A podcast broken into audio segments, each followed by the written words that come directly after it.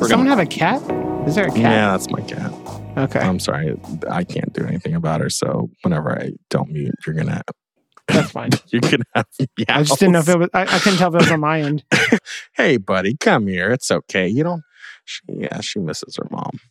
Yeah, well. It's all it's a cute sounding cat. Yeah, she's she's a great cat. You're very upset. Yeah. Anyway, Anyway, or or hear me out, Robert. Okay. We could cover chapter two of the Trillion Dollar Coach. Hey, we should do that. What do you think? Yeah. This is a great chapter. It, it's an awesome chapter. Yes.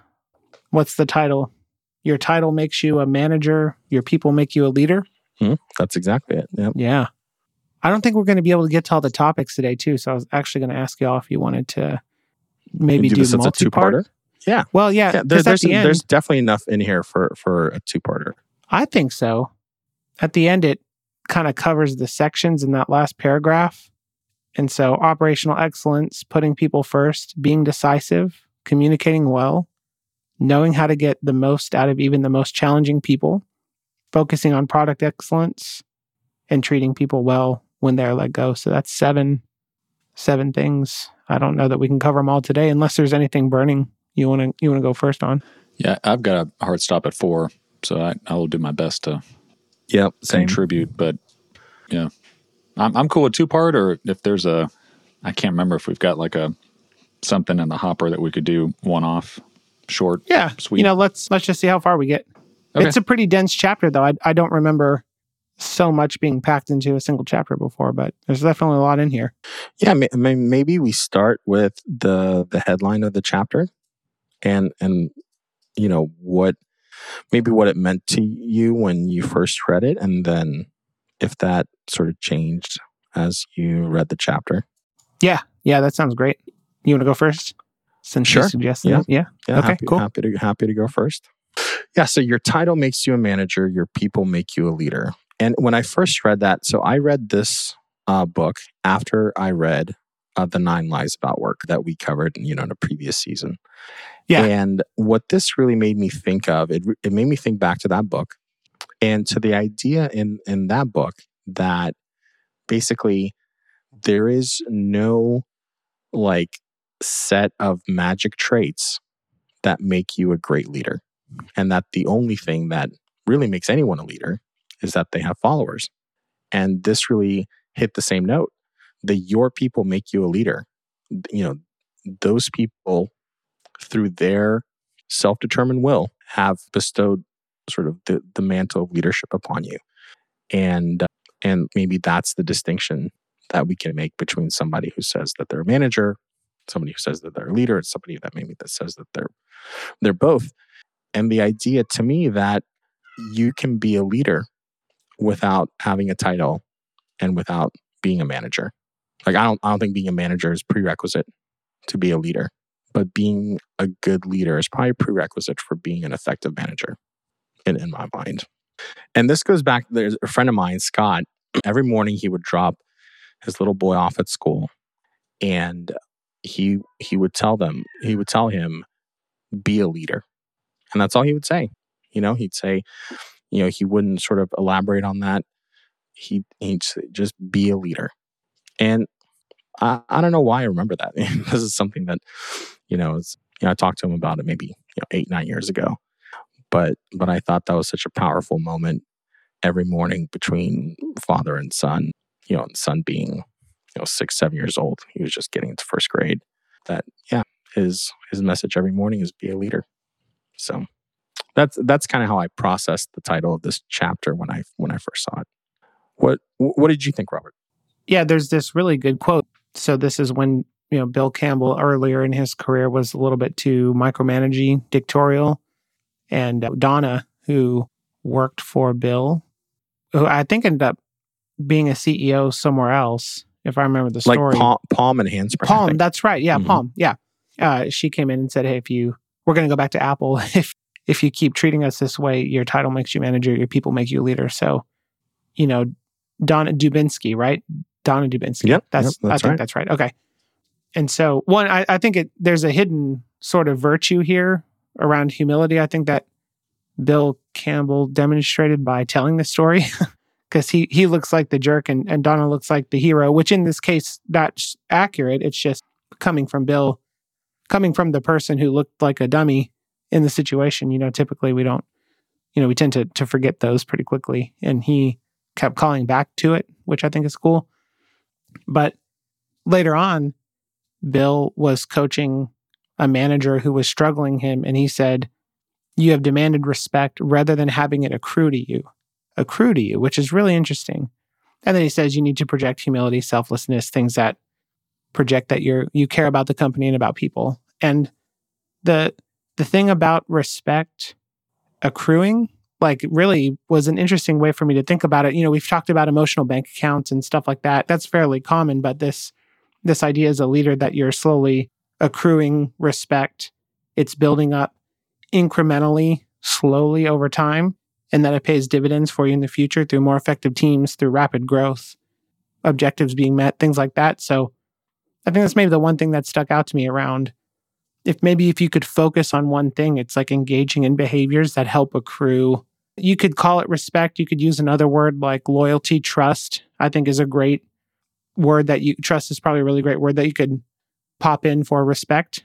Like if that to speak to you, the, the kind of following that we're talking about here that humans have to intentionally and through their own volition opt into accrues to you slowly over time through your behaviors or diminishes very rapidly. And so that I think is a really kind of poignant focus for for me on on this chapter. Yeah, Ch- Charles, did you have any uh, thoughts that were spurred by, by like the title of the chapter? Yeah, th- there's a lot to unpack in this title. It, it it's a wonderful title for a chapter. Your title makes you a manager. Your people make you a leader. I it, the initial reaction I had was similar to yours, Igor, about hey, the definition of leader is that you have followers, which is a pretty simple definition, but not it's not all that inspiring, you know, uh, necessarily. It doesn't speak to what you are leading and and why.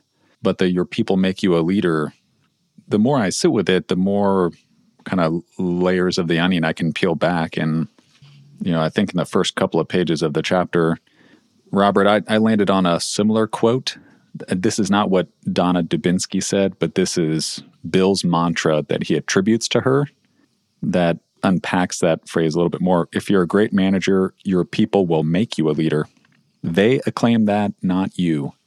And I I don't consider myself to be a arrogant, self-centered person. I have those tendencies, but I, I try I have tried very much to cultivate, you know, some balance there. I mean, you need a little bit of ego to have the confidence to try new things, but not so much that that there's no shred of humility in you. That makes you unbearable. You know, I, I've well aware of that. I have a I have a print that has that, like the balance of humility and confidence and allowing the ego to be porous as a reminder. But when I read that, you know, specifically, they acclaim that, not you.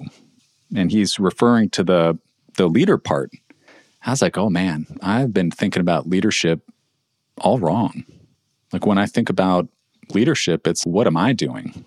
You know, your reaction, Robert, to the what are those behaviors that accrue you know, stuff in a relationship that maybe leads to people claiming to be a leader. I think about that a lot.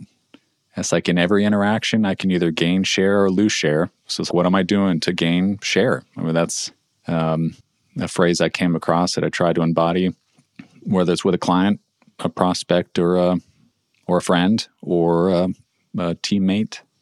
But even though I, I feel like I'm doing the right things, it's clearly my mentality about leadership is rooted in me and my abilities and capabilities and worthiness and experience and strengths, as opposed to, no, I don't have the right to say that I'm a leader.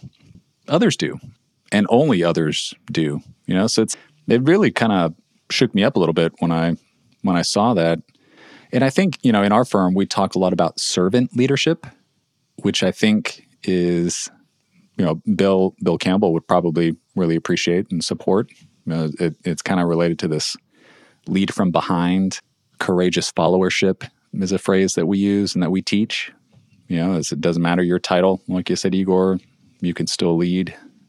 But I, I, I had to do quite a bit of reflection on, wow, you know, it's I, I consider myself a leader. Why is that the case? You know, it's like it's because I think people follow follow me for what I say and for what I believe in. But I don't know. I mean, it, it, I'm not saying I'm, I'm having an existential crisis here based off of the title of this chapter, but I'm really trying to unpack this this sentence here. They acclaim that. Your people acclaim that, not you. And so it just kind of begs the question. It's like, who am I to say that I'm a leader? You know, th- this is really interesting. I-, I was hoping we would go down this route I was I was thinking of it maybe a little bit differently than you, but we, are I think we're landing on the same spot. There's such a level of practicality to the way Bill Campbell operates. He was a true like practitioner of leadership, right? There are people who might think about how tables and chairs are built, and then there are people who like build tables and chairs. He was at the saw at the workbench, like building things with people, and and the things we talked about at the beginning around operational efficiency or effectiveness, managing people really well, dealing with difficult people. Those are all things that Bill Campbell did really well. They, they were in pursuit of an objective that he managed the holistic organization and, and, people around it that led to good results, that led to people being taken care of, that led to people thinking he was a leader, feeling like he was a good leader. You know, there's this story at the beginning that we I th- I'm hoping that we could talk a little bit more about where Google at one point did away with all their managers. They went like super flat organization. We don't need them. Over the next year, they sort of asked around, and it turns out, yes, like even the smartest people on the planet who at the time were all being hired by Google, right? You could you could make a case they had all the smart people, or at least a, the lion's share of them.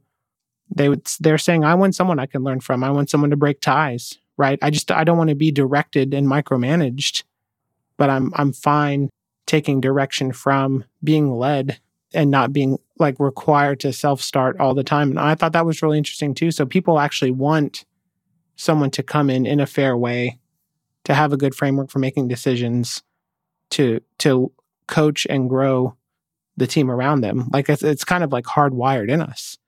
And so I think we're at in some sense like at, at an advantage there because most people want that in their professional lives.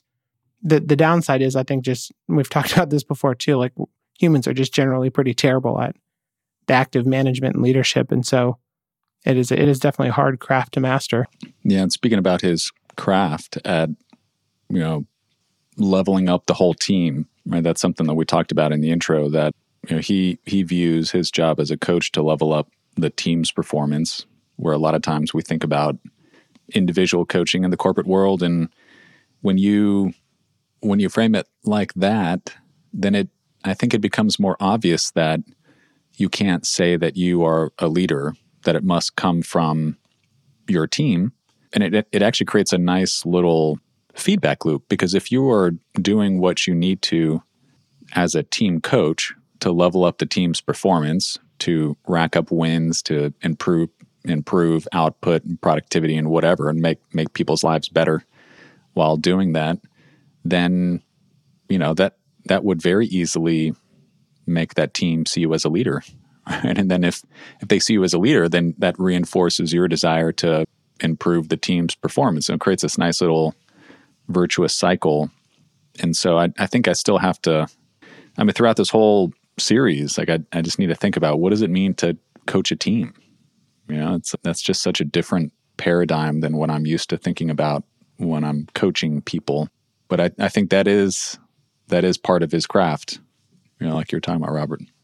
And I'm trying to piece apart or tease apart through this through this book. I, I'm with you, Charles. Like I reading this chapter, I started to feel like a jerk.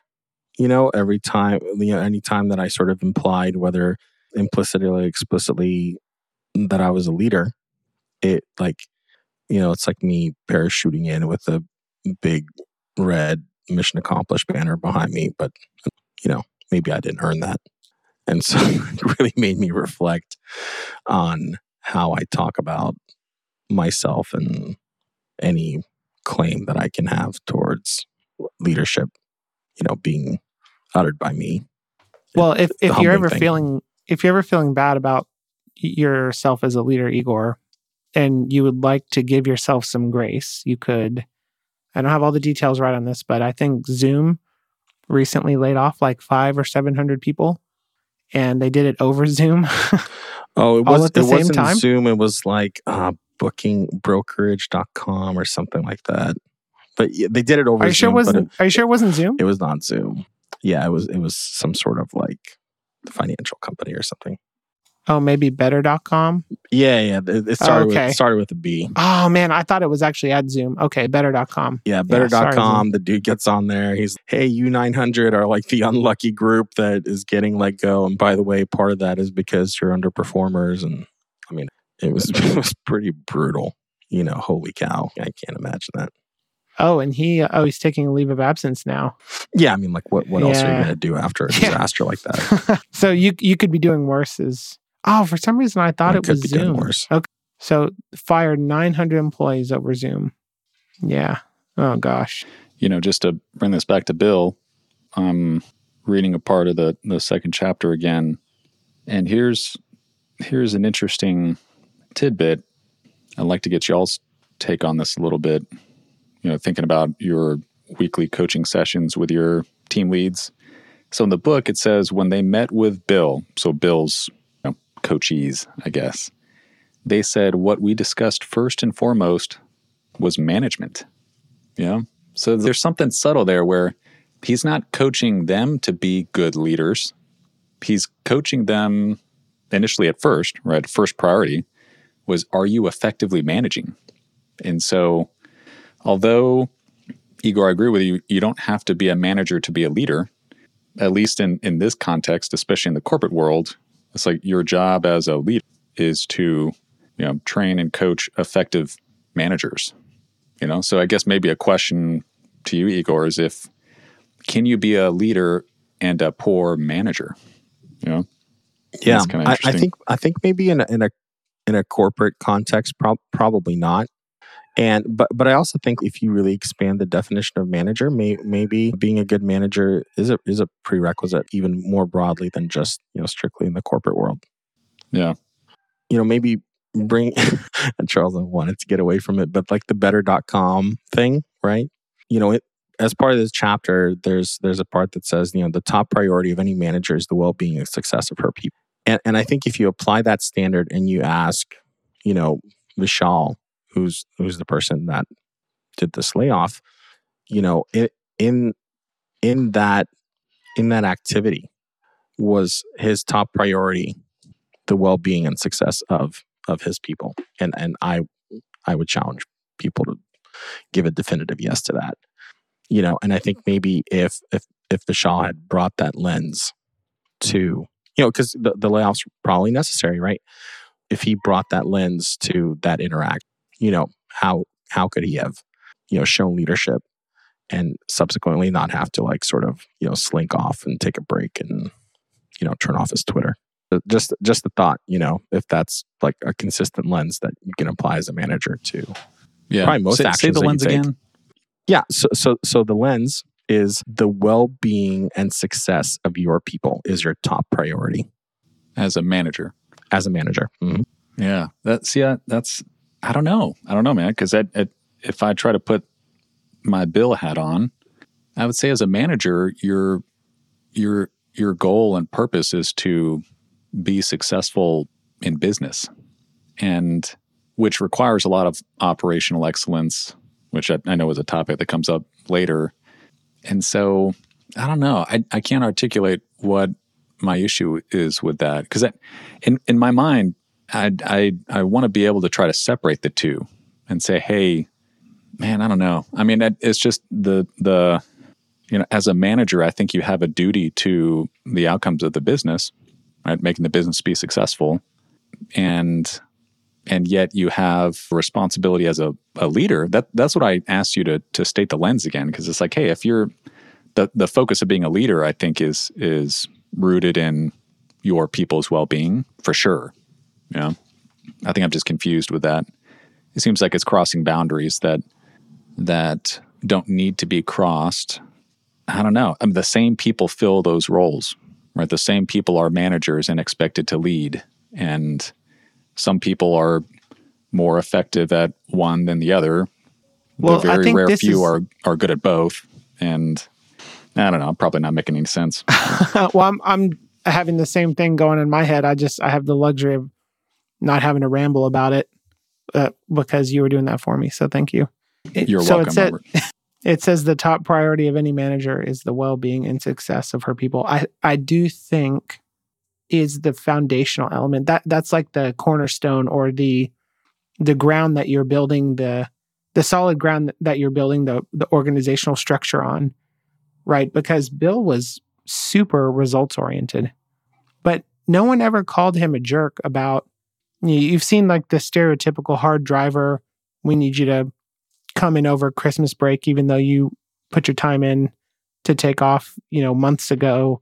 That people always tend to try to eke more hours of effort out of humans as a proxy for getting things done bill didn't do that but he he was very practical very focused on operational excellence and improvement not shy about giving feedback. And I think it's because he built these relationships up first. He accrued that trust, focused on well being and success first. And then when all these other things came up that required difficult conversations, he got the benefit of the doubt, right? People jumped because they were well taken care of. And so I think this is the core leadership behavior or priority or whatever you want to call it that unlocks all the other things that that you can accomplish with a team because the foundation is solid. sense. I mean, if you if I read later on to into the chapter, you know, the book says the primary job of each manager is to help people be more effective in their job and to grow and develop. And I think maybe there's some nuance that I'm applying here that I shouldn't. That to me, that's in in, in alignment with to serve a greater purpose. You know, beyond the individual person. You know, it's the it's the purpose and the the goals of the organization that they they collectively work for. But when you talk about like well being, you know, and taking care of, being a, a caretaker of individual people, I, I don't think that's the job of a manager.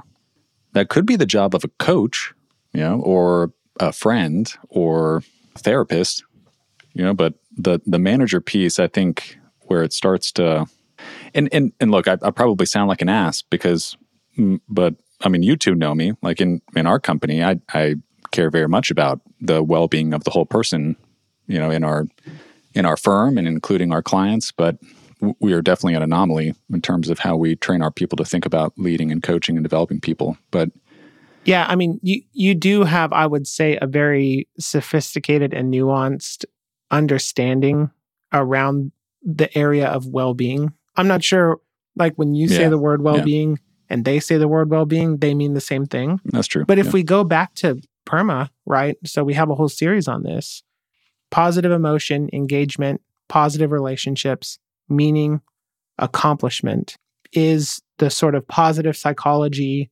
constituent elements of what is broadly called well being. Yeah. Yeah. And, you know, I, and I do want to get to this either in the conversation today or the next one around positive emotion because the thing that I, I love about this chapter is Bill Campbell's such a kid, right? He's his table's goofing up, goofing around in, in like super serious business dinners, right? He's uh, throwing napkins at Al Gore, who's throwing them back at him, right? Everybody always felt a little jealous if they weren't at the table with Bill Campbell because he was like su- had brought such levity to situations, which I think is pretty cool. So you could definitely argue that Bill and his style generated a lot of positive emotion through Mm.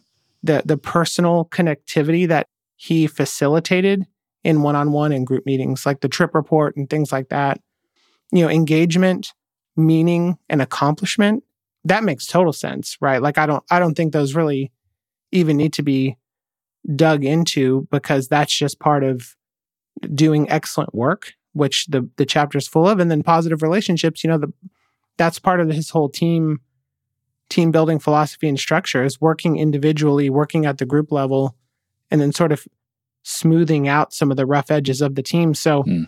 i mean if we take the sort of the clinical what is it positive psychology definition of well-being i would say that all of these component elements bill campbell brought to his coaching and, and leadership management style Yeah, Yeah. that's a really good point. i like the gain share thing too by the way You brought that up earlier. I wrote that down. That's pretty, that's a cool thing to think about going into a meeting or an inter- interaction around.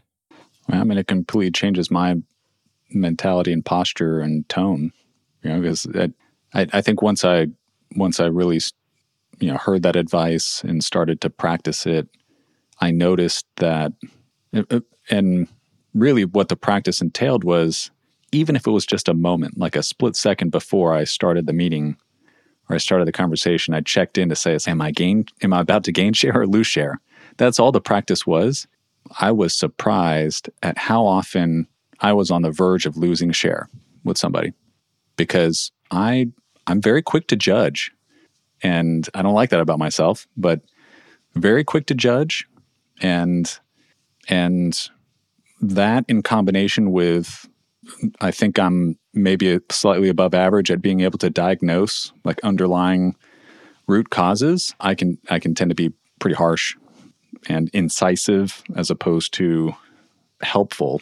And so that was the biggest thing for me. It's like, wow, I'm geared up and ready by default for losing share because I'm not considering the impact of what I'm about to say on on other human beings. And so, yeah, it was yeah, it was good advice. I mean, there's three conversations I've been in this week that are just off the top of my head. So I know there's more where I, I went in on the defense, right? Like I knew there was going to be a bit of a spar. And looking back, I'm thinking, oh man, that's a, I, I lost share in those discussions. And maybe it'll be fine. Like, it, of course it'll be fine. Like the, the people I was talking to are, I've known forever. Like it'll, but you can only do that so much, right? And, and you lose share much faster, exponentially faster than you gain share. Yeah. Yeah. Well, and I don't remember if in the book they talk about Bill making mistakes. Do y'all remember that at all? Like where where Bill screwed up or he he did something wrong or I know yeah, I, mean, I, know he talked about early yeah. on in his CEO he was dictatorial, but that that was before he was, you know, superhero Bill as adored by everybody that he's ever you know kind of coached and worked with. Do you recall any major failures on his part where oh well, ma- or is he in fact failures? a superhero? I mean, he was part of like Go, which failed. They don't really get into that though. Mm, yeah. There was the one where someone on the board, he was advising a CEO, I think a Flipboard, but I can't remember now.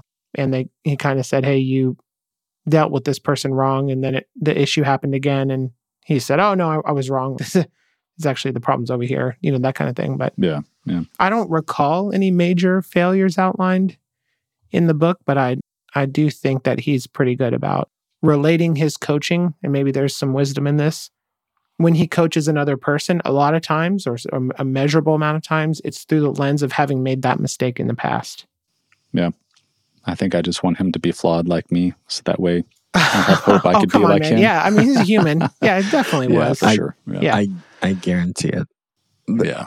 This this discussion made me made me think of something, and it's you know it's a tool that we use uh, and that other companies use, and it's the the Herrmann Brain Dominance instrument, and it's you know it's the circle that's sort of split into like quarters, and it's you know color coded, and each color sort of corresponds with a particular you know one of four brain dominance types. And when I when I read the top priority of any manager is the well-being and success of her people, that's like a red dominance sort of thinking. Does that make sense? Yeah, I mean, it makes sense to me. And yeah. and I think that that's probably the tension that Charles had with it because it felt maybe incomplete. And you know what part of what Charles said was, you know, part of management is providing a, a common vision for the future, right? And goals, or let's say a vision, you know, and that's sort of the yellow part. And then the other one was, you know, performance, you know, and making sure that things are, are getting done and, and excellence. And, you know, the fourth one that maybe we hadn't mentioned was, you know, sort of safety, right? And probably all four of those things are important. And maybe, I, I don't think the point being made here is that they're not part of being a manager but maybe that the red, you know, the people, which is the well being and success of, of your people, should be like the top thing that you're considering. Not at the expense of the others, probably. Maybe if, you know, for whatever reason, there's a conflict, right? That maybe you skew more people oriented and I like that because I, at the end of the day, what we're doing, whether we are developing a software product or trying to transform a company, we're it, it requires, you know, coordinating and motivating humans at scale. And so I, I buy into the idea that pretty much every problem we encounter doing that is a people problem. And so as a manager or a leader, however you want to define those things, people has got to be at the top of the list. And because if if you don't, then it becomes infinitely harder, if not impossible, to actually do anything. what one of the most beautiful quotes I've ever read in a book is it's from Gerald Weinstein and he wrote The Secrets of Consulting. And the quote is regardless of what the client tells you, it's always a people problem. And I just yeah. I love that so much. So that, that's my that's my takeaway. And Yeah. I think I think this is a very high red point of view from from Bill. Yeah, he he was definitely human first. Hey, I mean, I know y'all said you have a hard stop. I think we should go another episode on this chapter. Uh, we definitely need a second session. There, there's some gold in here around structuring one-on-ones and preparing for them. Yep. Dealing with difficult people, product excellence, communicating well, being decisive, and so certainly I want to cover the decisive and, and one-on-one structure stuff. So maybe we'll just pick up where we left off next week. Yeah, I love it. Sounds good. Okay. Great talking to y'all. Great talking to you guys. Bye. Bye. See ya. That's it for today. Thanks for joining, and don't forget to follow us on Twitter at WannaGrabCoffee or drop us a line at hello at WannaGrabCoffee.com.